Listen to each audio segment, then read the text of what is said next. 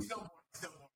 It's the afternoon. I've been up since four, but nevertheless, um, that's what happens when you have four kids and our, our guest I found out in speaking. Uh, Mr. Chad Robinson, also family man, uh, has four kids. He's a little bit older than mine, so I have a lot of work to do with mine, that's for sure. But he's been there, done that. It seems like uh, with his kids, and I'm sure we'll get into that during the interview here. But a little bit of background on Chad. Chad is the president of Alliant Mortgage Corporation and IQ Lend Inc., a fully licensed mortgage and real estate broker with 25 years of experience and that's a lot of experience. We're talking about a quarter of a century of experience, which is uh, more more time than uh, my probably audience has on this planet by about 10 years or so. So, um, very knowledgeable of the topic. He has a particular expertise in commercial development, several prominent construction projects under his belt, and more ongoing in the Ottawa, Canada area.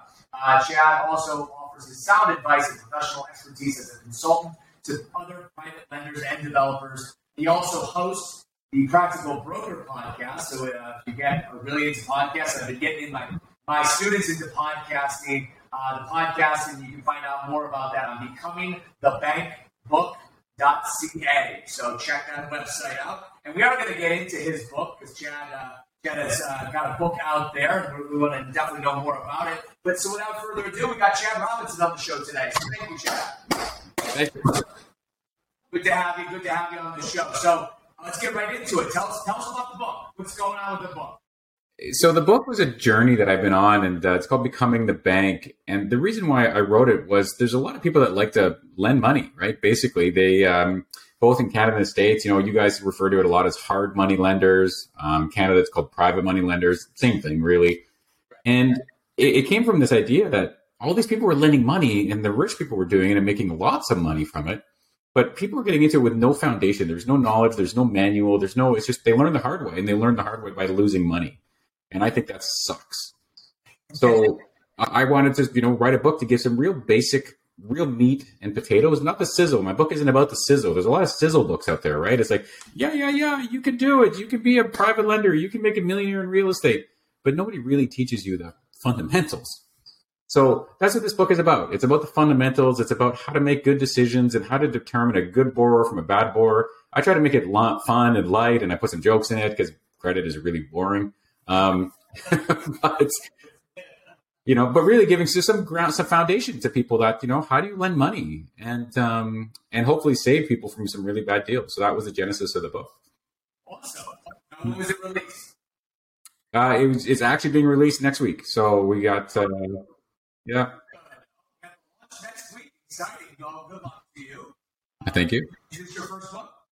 Um, it is my first full book. Absolutely. I've done a lot of smaller articles and things like that that I've had published, but this is my first full book. And it was a lot bigger of a project than I realized. It took me a long time to get it off the, uh, off the drawing board and right to publication, but uh, I'm happy it's done. And, and you find the time to do all this, right? work in your, your daily career um, as a mortgage broker and, and lender and have four kids. I mean, yeah. how do you find the time to do it there, Chad? Uh, you know what? It's a really good point, and it drives me crazy a lot when people say, you know, they don't have time, and I look at their life, and I'm like, wow, you, you know, you don't have anything going on.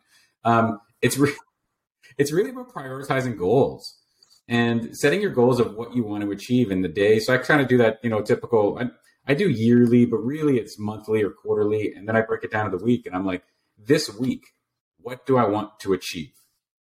and if I might be write a chapter in the book this week, and then I might not touch it for a month. And that's kind of what happened. That's why I got so busy doing other things. And then I'm like, or this week I'm not you know, spend time with my kids doing, you know, I'm going to teach my little daughter to ride a bike this week. So then everything else is shelved. I'm not focusing on anything else. I'm just on that one task, that one goal. And that's how I've done it is just really micro setting my goals down to a small, um, small amount. And, and even in my daughter, my 20 year old, you know, we talked about her goal this week was trying to find a job. She's in university looking for summer job. I'm like, great, put everything else away. Focus on that one thing and get it done. I like it. I like it. Yeah. I, I, I, I uh, echo what you're saying there as far as like, again, sitting down with people, like, people like, where do you find the time to do the sports, the kids, the day to day, creating podcasts? You make the time to do it you yeah. find that you know what your passion is and what you're interested in. You set your goals and you you budget that time, and, and nothing else gets in the way. Absolutely. So that's why I try to instruct my students. So it's, it's very nice to hear it from somebody else because they're tired of hearing it from me over and. Mm-hmm. Um, but you said something really interesting about you know the topic of credit. Uh, it, it's good that your, your, book is light. You know, it cracks jokes and things like that because, like you said, credit is such a dry topic. Uh, but it's so important to understand and like trying to get these kids and high school students. That's my primary audience yep. understand how important credit actually is. Do you have any advice? And again, because I'm they're tired of hearing it from me. Any advice to my, my audience, which again is going to be like freshmen through seniors? Yeah.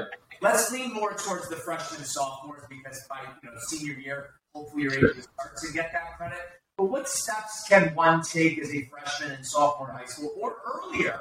Because I have an 11 year old or 12 year old, excuse me, I'm sorry, Ava, uh, and, a nine year old, how can we start to establish that credit before you actually get the opportunity to get the credit? That's a great question. Um, I think it, it comes back to really habit and financial habit. And listening to your podcast is a first step, right? If somebody's listening to this, they've already head and shoulders above everybody else in their peer range because they're actually even just thinking about this.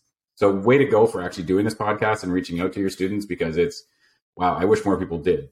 Um, the other thing, which is again really boring, and a lot about in finance is kind of boring, is spend less than you earn. Right? Like it's not sexy. If you know, if you make a hundred bucks, don't you know spend ninety and put ten dollars away in another savings account and put it in your savings account. Something that you can't touch. Something that's a pain in the butt to go and get. Don't leave it on your debit card. Make it something that you got to actually walk into a bank or you know, or don't get a debit card at all. So it's a pain. And then you'll realize that you're saving money really quickly. Um, there's a really old book around. It's been around forever. It's called The Richest Man in Babylon. And uh, the language is really archaic, but uh, but wow, it's a really great uh, great story about just being financially prudent. You can still spend a lot of money and do a lot of things. Um, and I'll share one story before because this might really vibe with your audience. Um, a good friend of mine became a private lender, and I met him about 20 years ago. And he went to school for business, um, became an accountant. And but he's this is a guy that he drives Lamborghinis now. He's um, you know he has a helicopter. He's he's the guy, right? and, and I said, well, why? How did you get into this? And that's how I met him was as a lender. And he says, well, he goes, I went to accounting school and realized I hated accounting. It sucked. I'm like, fair enough. And he goes, but I lived really cheaply for the first couple years when I graduated. I'm like, okay, he goes, so I got a decent job. And that back then, this is going back, you know, sometime. He's like, you know, I made 50 grand, but I spent 30 or 25. He goes, I lived on like, because I lived like I was still in university, but now I was having the cash. And he goes, and I saved it and I lent it out on mortgages and I saved it and I lent it out on mortgages and I saved it and lent it out on mortgages. And one of the great things, you know, the seventh mystery of the world or wonder of the world is compound interest. And it just grows. And all of a sudden, five years later, he's a multimillionaire by living well below his means and investing his money. Nothing more sexy, nothing more exciting. Just he lived cheaply and invested. So out of all of your students, that would be my best advice is if you want to do private lending, great. My book's a great source to start. Um, there's obviously a lot of references to Canada law in there. And in the States, each state is very specific, um, has very specific lending laws. You have to check which state you're in. Um, but the fundamentals are the same. And, uh, you know, live cheaply and invest, whether it's stock market or real estate, um, whatever. Just, you know, spend less and save. So thank you. Fantastic advice. Again, it's, it's not sexy, but it gets the job done. Yeah. Um, now, Speaking of again finding the different vehicles, I guess to invest in, uh, which again leads to this compound interest. And you had mentioned stocks, real estate, things like that. Yeah. With what's happening right now, and again, I don't know how things are, um, you know, with what's shaking up in Canada over there, but in the United States, it seems mm-hmm. like the housing market has taken off uh, quite rapidly over the last couple of years. Yep. So if you're in real estate, you you definitely reap the benefits of that. Mm-hmm. Um, you know, now I think a lot of people are chasing chasing these returns and chasing these high valuations. Yeah. Um, and, and, eventually, I see eerie similarities uh, to back in the housing crisis, at least here in 08, uh, 2007, 08. Maybe not. Maybe the practices of loaning money to particular people has changed. I, I think again we've enhanced our credit standards. But the fact is, we're loaning money out to people with the possibility they might not be able to pay back because those prices just keep moving up and up and up. And if you get in an adjustable rate mortgage, for example, because that's all you can afford, if it's into your budget, there's going to come a time where maybe that resets, and now you're, you're stuck. Yeah. What, do you, what do you? What kind of advice can you give right now to what's happening in the mortgage market? I don't know. Again, if you see similarities in Canada, uh, so can you speak to that? Our, our markets are very, very similar. Um, you guys have more access to credit than we do, so people can get loans at you know 100% loan to value and 95% loan to value, and you know stuff that we don't have access to here. So it's actually a little bit easier. And a lot of properties that I've seen, because I have a lot of investors that are buying in the states as well, and I'm part of all these Facebook groups. You know, you can still buy properties in some areas relatively cheaply, in the sense of you know 50,000, 100,000, sometimes less, sometimes more, but you can still find something. Um, you know, Canada, you can't get anything for less than three, four hundred grand now. It's it's crazy. So the the down payment that you need to get into the market is still achievable for people in the states. Um, where in Canada, in other countries, it's very very hard. Like you know, when you look at an average home in suburban Canada, anywhere, any major city, you're getting close to like seven, eight hundred thousand dollars. So yeah, it's crazy. So I guess my advice is get into the home market as soon as you can if you can have two friends, if you're in high school, strive, strive to go to university instead of renting an apartment, get two or three friends, put your money together, have a parent co-sign a loan. You're into the market versus renting and just throwing your money. If you can, house hacking, right? It's you know, get that three bedroom apartment, rent two bedrooms, live in the small one, rent the big ones, yeah. right? Like, do live a little bit below. And again, it's not sexy, but man, if you invest now and take your prudence now, the rest of your life is great. And you know, one of the things that scared the bejesus out of me when I went to university, very first day, first day, first year university, I walk into the to the quad, and there's all these you know hot girls out there. I'm like, oh great, what are they doing, right? So I go up to the hot girl and talk to her, and she goes, "Here's this form." I'm like, "Oh, what is it?" She goes, "Well, here's a credit card form, right?" I'm like, "What?" And so you write your name, and it was a checkbox. There's like six checkboxes for six different credit cards. It's like sign here, and then you're approved for six credit cards. Well, what happens to a bunch of 18 year old guys that just get their credit cards for the first time? Right? It's a nightmare. Don't do that. Say no to the freebies. Yeah. Things of free lunch, they'll get you eventually. Yeah, exactly. yes, I, I, know it well. Uh, same thing here at, at, our universities. Again, right next to the bookstore. You can't pay for the books. Don't worry about. it. We'll sign you up for one of these right now. So yeah, very interesting. So now let's go back. Um, if, if one did not have the ability to establish credit, and, and you gave again valuable insight of just having the habits mm-hmm. Taking a certain amount of money and putting it away every day, every month, every week, whatever it might be, and, and save that money and you put it in your savings account. And if you have the ability to do so based on age, and you want to set up a brokerage account and actually maybe invest that money with a cosigner and things like that. But how can one, without a credit card, start to establish credit under the age of 18? Do you have any strategies that you can provide my younger audience members on strategies they can use to maybe start to establish credit before they have an opportunity to do it 18? Absolutely. So I think the best strategy is, you know, work with a major bank that you're local with and, and get a debit card, right? Just open a bank account because you're building credit with that institution immediately. Don't bounce payments. Use your debit and credit. You know, make sure you never go NSF in your accounts. Um, most they'll have a student account. There's no cost for them in most cases, so there's no fees. Um, and you're building that relationship with the bank. Number one. Number two, a lot of cell phone providers will give you credit with a cosigner um, to get a cell phone. So where parents can cosign an account in your name. So this is the key. It needs to be in your name with them as a cosigner. And then, but make sure you pay your cell phone every month. Don't miss a payment. Don't go 31 days because now you're getting what's called an R2. It's showing that you're late on your credit bureau and that's going to hurt you. So always pay early. Everything like four or five days early. You can set up auto debits right out of your bank account so you'll never miss a thing. And then the third thing you can do, and again, this is very bank specific and state specific, but you can get a secured credit card. So which means you give them $100 and they give you a $100 credit card. But this is very different than a prepaid card. So one is a prepaid that you can walk into any like 7-Eleven and go and buy, right? That doesn't give you credit because it's just like a gift card basically. Um, but if you get a prepaid card where you give a couple hundred bucks to a bank and they give you credit for the same amount, it's revolving every month. So you still got to pay it, but it's a way they secured it. That will get your credit established really quickly.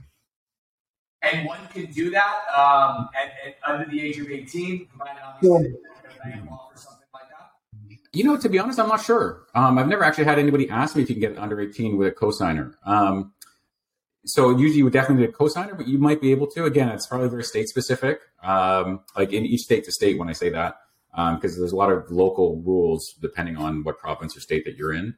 Um, and if not, worst case, as soon as you turn 18, then if you've already been with the bank, that you already have bank accounts open with them, those kind of things, they'll give you a student credit card pretty much immediately. Good advice. Good advice. Is it possible? And again, you can shed light on this if you know the answer to to to piggyback off your parents' credit, similar to what you did in your cell phone example. Like, let's say, mom, dad, make me an authorized user on your credit card, and I can piggyback off of your credit score. Is that um, a feasibility option for these it, kids? It is. However, most credit cards, when you do that, when you get like a spousal card or a child card on it, um, the credit only reports to the main applicant. So, you know, whatever, the primary income earner, whoever got the card in the first place. Um, we had a lot of this in my mortgage broker career where I would have um, typical, you know, the, the man was making all the money, the lady was staying at home, and, you know, 55 years later, they end up getting divorced. The, the woman comes to me and says, I want to buy a house. I look at her credit, she has none. All right. Because she's always had credit cards, but they're always in her husband's name, and nobody told them any different. Um, so just ask the question, and it, it's changing a lot. But um, each you know provider, so whether it's um, you know American Express or Chase or whoever, is going to have different rules. So you can just ask them and say, hey, if I get a supplementary card, will it report to my credit bureau? And ask them, you, you know, you'll probably find one that will. Advice, and I think it's important to hear that because I want my students and my own children to be able to kind of expedite this process and have that credit established. So when they do turn 18, you know, they, they, already have established credit rather than waiting until they're 21, 22, mm-hmm. and missing out on maybe some opportunities out there in the real estate market. So, um, thank you again. Fantastic advice there, Chad. No um, now you've been in the industry for 25 plus years, yes? Yeah. What have you seen um, uh, over evolve over the last 25 years? Because again, that, that is a lot of change over the last 24 years. So you speak to the evolution of the mortgage market over the last 25 years yeah, absolutely. Now you're making me feel old, like I gray my beard or something. well, I shaved a little bit. Um, we get asked quite often, especially now when markets are changing and they're they're very dynamic. Real estate markets right now, some are going up, some are going down. You know, it's very volatile. People say, "When should I buy real estate?" And my answer is yesterday. Right? It's always better to have bought yesterday. Um, you know, think is it done a drop? Maybe, but if you're not selling, it doesn't matter right? It's like if you buy, you know, an Apple stock today, if it drops next week, as long as you're not selling, it doesn't matter. Assuming, of course, you can cash flow the loan that you're that you're getting.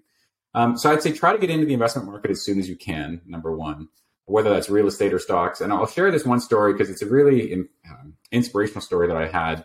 Um, it was about eight years ago. This single mom came to me for a mortgage.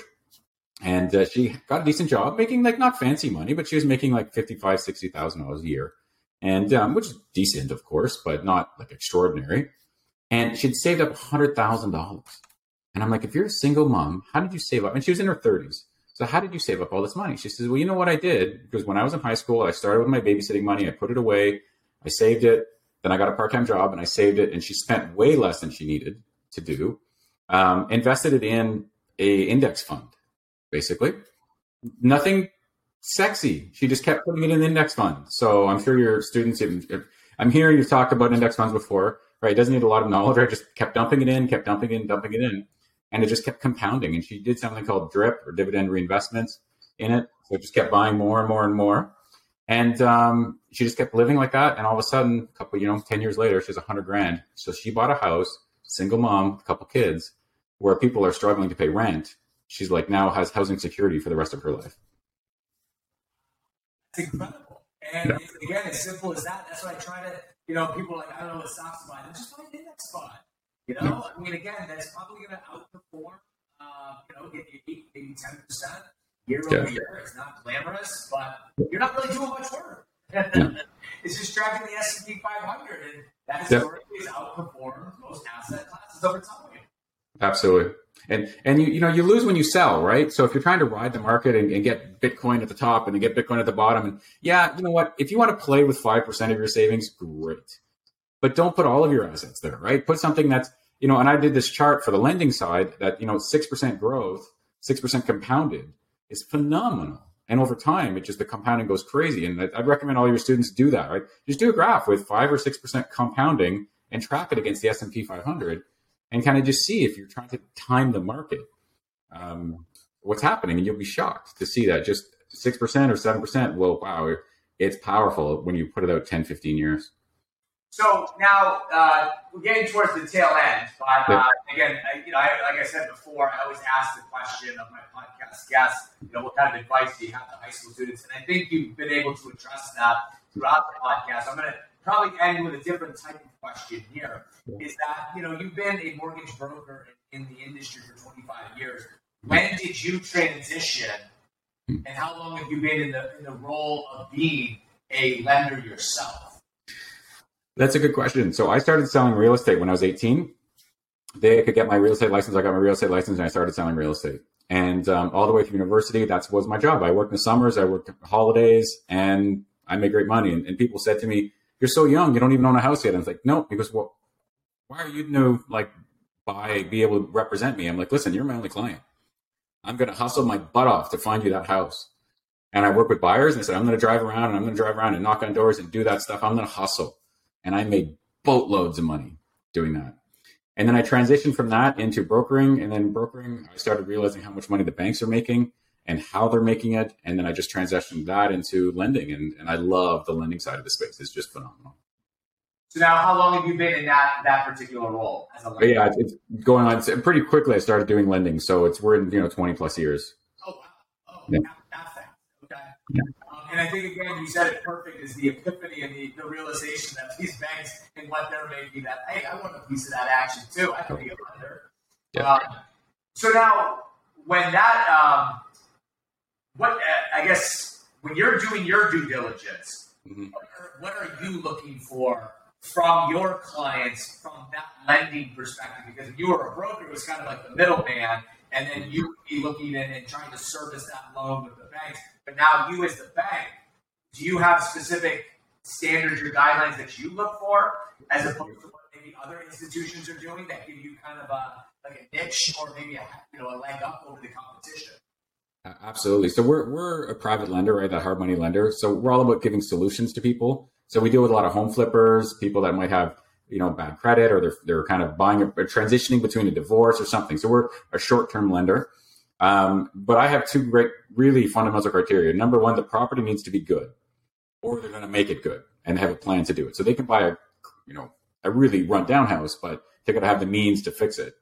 And and you know, it needs to be a place that's in a good location. Um, so I kind of joke if Uber will deliver to you, chances are I'll run there.